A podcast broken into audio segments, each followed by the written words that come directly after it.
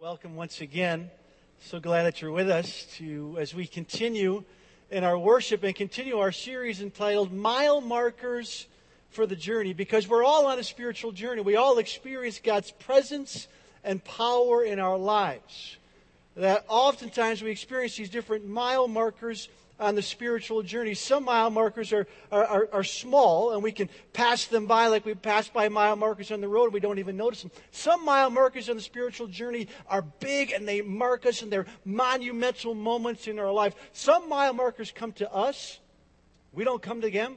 They come to us, some of the painful experiences in our lives, they mark us and they deepen our relationship with God. Some mile markers we go to. We step out in faith and we experience God's presence and power in our lives. But there's all sorts of different mile markers on the spiritual journey where we experience God's presence and power in our lives. And they shape us, they mark us, they deepen our relationship with God. And a couple weeks ago, we talked about the first mile marker on the spiritual journey. Not that God wasn't working in our lives uh, up to this point, but all along, but there's this certain point there's a certain transition in our spiritual journey where God moves from being a concept to being a person, where Jesus moves from being the Savior of the world to my personal Savior. And we talked about this a couple weeks ago in John chapter 8 with the woman caught in adultery. And we imagine Jesus picking up this stone and he, he spoke to all the men that accused this woman. He says, If any of you is without sin, let him be the one to throw the first stone. And, and, and none of the men did throw a stone at that woman caught in adultery. And, and Jesus was alone with the woman. And this is what he said to her in John chapter 8. He says, Neither do I condemn you, Jesus declared. Now go and leave your life of sin. She said, he says, You're a sinner. You committed adultery. You're guilty. And Jesus says, I don't condemn you. I love you. I forgive you. See, that's the first mile marker on the journey where we recognize that we are sinners and not guilty, not condemned.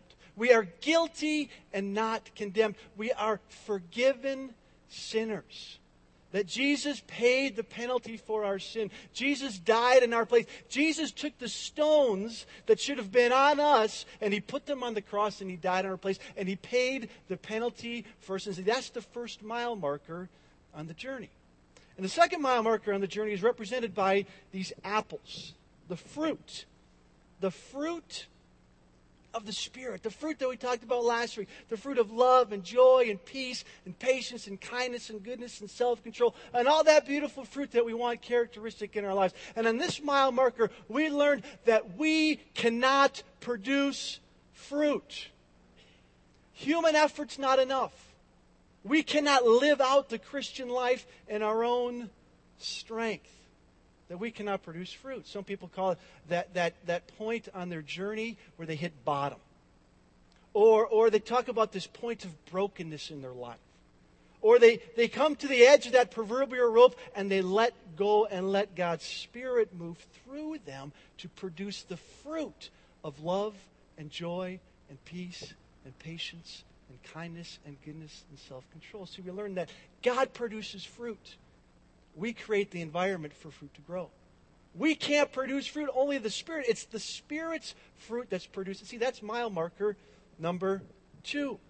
Mile marker number two is the fruit of the Spirit, to walk in step with the Spirit. And this morning, we're going to talk about mile marker number three. See, we're not going to be able to talk about all the mile markers on the spiritual journey. I'm sure you can look back in your life and you can see God's marked you and shaped you and brought you to this point on your journey. And there's some that you can also look forward to. We're not going to be able to talk about them all, but we are going to talk about the big ones. See, if mile marker number one is, is represented by the stones that Jesus took on our behalf, if mile marker number two is the fruit of the Spirit that only He can produce in us, then mile marker number three is represented by dirt. So we have up here. It's just dirt. And it's based on a song that we just sung about. It's, it's a, a psalm in Psalm 24, verse 1, we read this The earth is the Lord's and everything in it, the world and all who live in it. So, actually, I'd love for you just to repeat that phrase after me, okay? The earth is the Lord's, and everything in it. The world and all who live in it. See, that's mile marker number three. And somewhere on your journey, between mile marker number one and that final, mar- final mile marker, when we meet God in heaven, we experience this point where we realize that the earth is the Lord's and everything in it. The world and all who live in it, that I belong to the Lord, that you belong to the Lord, that your house, your stuff, it's all His. Everything I think I own is actually on loan because the earth is the Lord's and everything in it. See, that's mile marker number three. And, and, and there's a story in the scriptures that describes a group of believers that forgot about mile marker number three. They, they forgot that the earth is the Lord's and everything in it, and they slowly drifted away from God. And they didn't experience God's presence and power in their lives. And their story is found in Malachi chapter 3. If you have your Bibles, love for you to turn to Malachi chapter 3. It's page 951 in your Pew Bibles. It's a story about a group of believers all the way back in 400 BC. And they experienced God's power. They, were, they returned from exile to Jerusalem. Nehemiah already came to build a wall in Jerusalem to provide protection. Ezra was already there to build the temple. They experienced worship, God's presence and power in their lives, but they ended up drifting away from God. And instead of giving God their best in worship, they gave their leftovers. They gave the blind and the crippled animals to be sacrificed. And they drifted away from God. And they forgot that the earth is the Lord's and everything in it. And, and in Malachi chapter 3, verse 7, God speaks to his people. Ever since the time of your forefathers, you have turned away from my decrees and have not kept them. Ever since you were a child, ever since I've known you, you have drifted away from me. Even though I've provided for you, even though I brought you out of exile back to Jerusalem, even though I've protected you with a new wall around Jerusalem, even though I've created this place of worship at the temple, you've drifted from me. You've experienced significant mile markers on your journey, but you've slowly wandered away. Then God says, verse 3 7b, Return to me, and I will return to you, says the Lord Almighty. Return to me. Come close to me. Turn towards me. Put yourself in an environment where you can grow closer to me. And guess what? I'm going to turn towards you. I'm going to come closer to you. I'm going to return to you as you return to me. But then they ask, How are we to return? How are we to get ourselves right? How are we to get back on the path of spiritual growth and maturity? Well, the Lord answers, verse 8. And in a, in a fascinating way, this is what God says. Will a man rob God? Yet you rob me. But you ask, How do we rob you? In tithes and offerings, you are under a curse, the whole nation of you, because you are robbing me. God says, You're robbing me. You're stealing from me, the whole nation of you. You're robbing me. You're not giving me your best. You're giving me your leftovers. You're giving me these crippled, blind, diseased animals. You're not giving me your best. You're coming to worship with some lackluster attitude. After you pay your bills, after you feed your children, after you pay for your car and your mortgage, then you give me whatever is left over. And you're robbing me. See, back in the day, God's people expressed their faith to Him by giving of their tithes and offerings, by giving their first fruits to the Lord. This is what Deuteronomy 15 says Set apart for the Lord, give to God every firstborn male of your herds and flocks. Do not put the firstborn of your oxen to work, do not shear the firstborn of your sheep. If an animal has a defect, is lame or blind, or has any serious flaw, you must not sacrifice it to the Lord your God. God says, Give me your best. Give me your first fruits. Don't give me your blind, your lame, your crippled. Don't give me your leftovers. Give me what is rightfully mine. Because I'm the owner of everything. And the way you can express your faith in me is by returning to me a portion of what is rightfully mine. If you want to grow spiritually, if you want to get back on track in your relationship with God, then give. Live as if everything belongs to God because it does. Return to the Lord what is rightfully His. The scriptures refer to this as tithes and offering. Now, a tithe typically is about 10% of your annual income, but back then it was about 30%. Because 10% went to the, the temple, 10% went to care for the poor, and 10% went to the annual celebrations, about 30%. And, and what, what, what God is saying to his people is that you're stealing. You're robbing from me what is rightfully mine. You've drifted away from me. One of the ways that we express our faith in God as our provider is that we return to Him a portion of what is His as a way to express our faith in God as our Creator, as our provider. He says, You've drifted from me. Now return to me, come close to me, and I'll come close to you. Verse 10. Bring the whole tithe into the storehouse that there may be food in my house. Bring the whole, don't hold back. Don't just give the leftovers. Bring the whole tithe to me. Express your faith in me by bringing the whole tithe to me. Bring it all. Then God says, This is the only thing, this, this is only God can say this. I, I love how God talks to his people. This is what God says to his people. He says, Test me in this says the Lord Almighty. Isn't that just awesome? Test me in this. Try me in this. Give it a try and see if I'm not going to provide for your needs. Just test me in this. Return to me what is rightfully mine and see if I don't bless the socks off you, if I don't take care of all your needs. See if I will not throw open the floodgates of heaven and pour so much blessing on you that you'll not have enough room for it. See, this is a moment. This is a point on the spiritual journey where you can test God to see if He will provide for your needs. This is a moment in your spiritual journey where you return to God what is rightfully His to see if God will be that provider to care for you and to bless you that you don't even have enough room in the storehouses to fill God's blessing on you. This is a test of faith. Isn't that what happened to Abraham? You remember the story of Abraham and Isaac?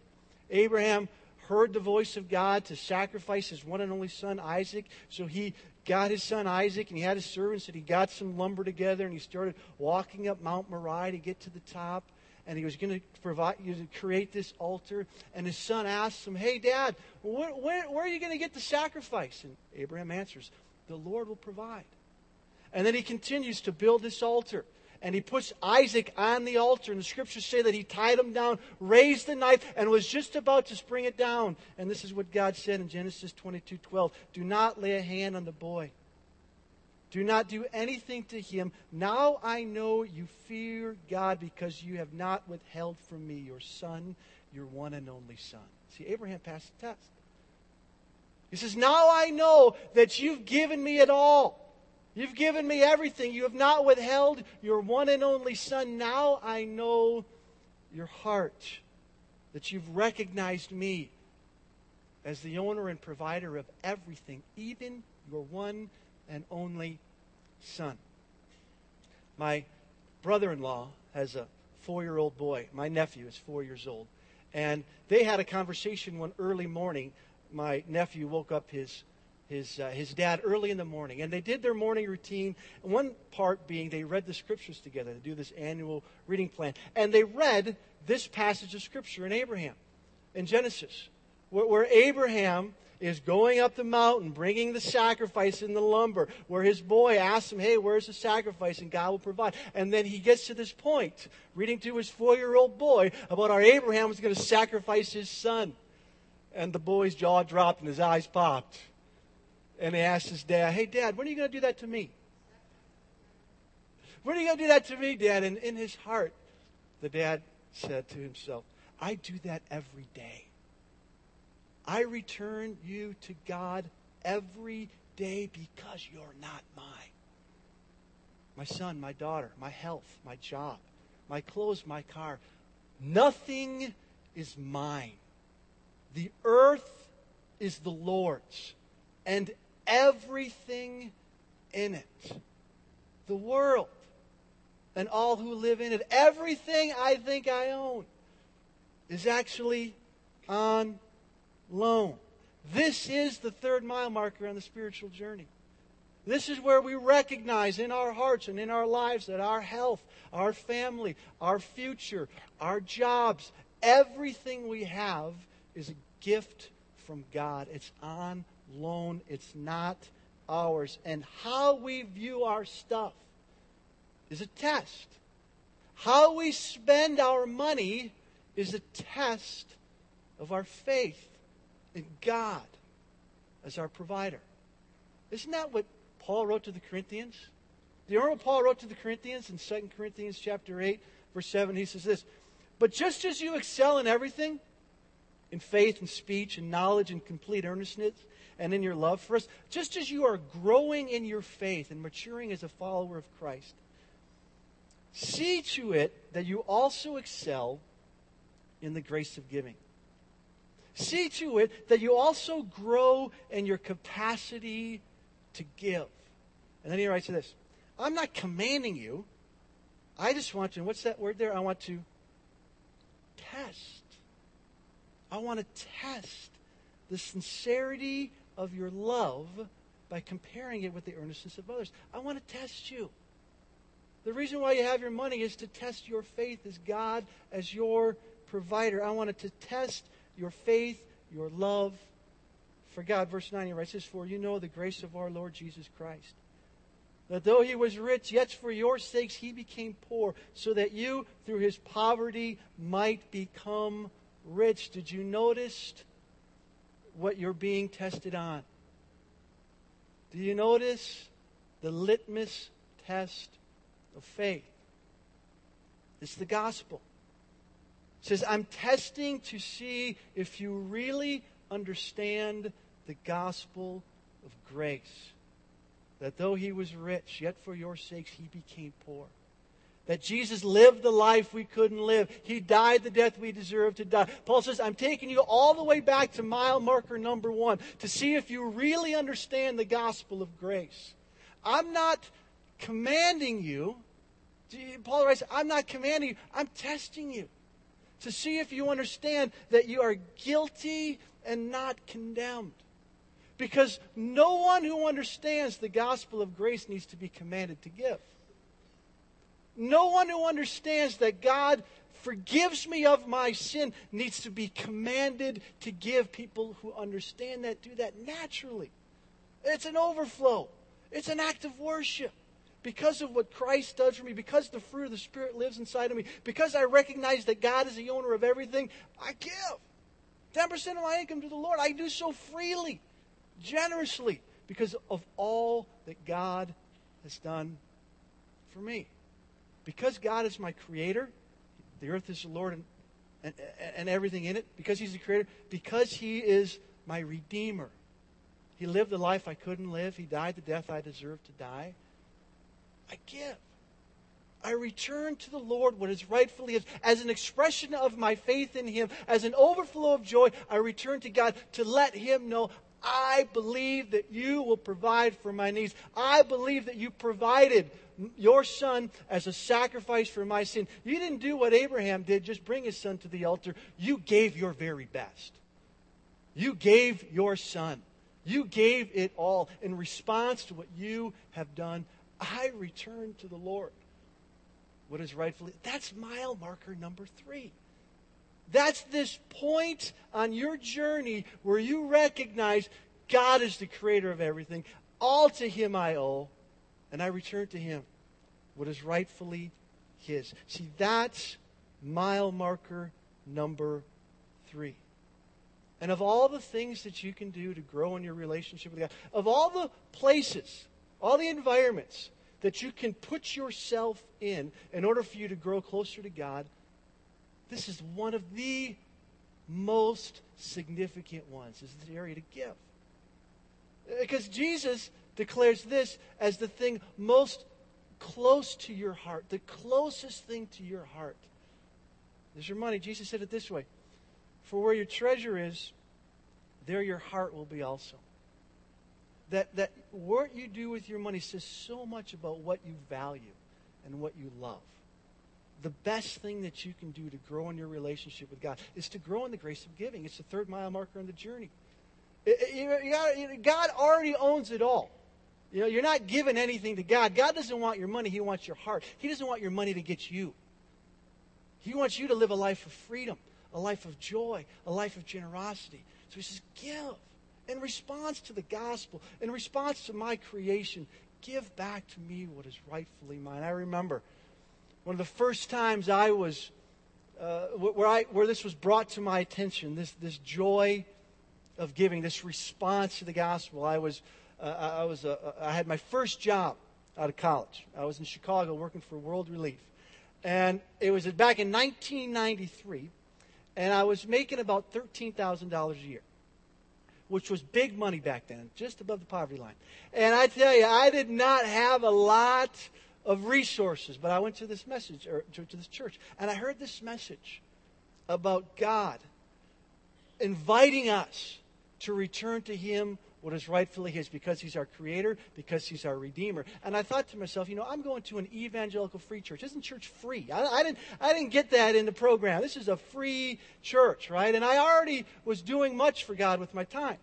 I was working among refugees, serving the poor, not making a lot of money. I had a wedding, wanted to get married. I was trying to save for. Uh, but there was this moment where, where, where God sort of tugged on my heart. And if you look in my Bible, I'll even have it marked there Malachi 3, 1993, where I came to this point in my journey where I realized God's the owner of everything. And because He's my creator and because He's my redeemer, I'm going to return to Him what is rightfully His. And ever since I've been giving, 10%, and even growing and excelling in the grace of giving, and time and time again, God has just blessed and provided both relationally and spiritually and physically for my needs. Have you made it to this mile marker on the spiritual journey?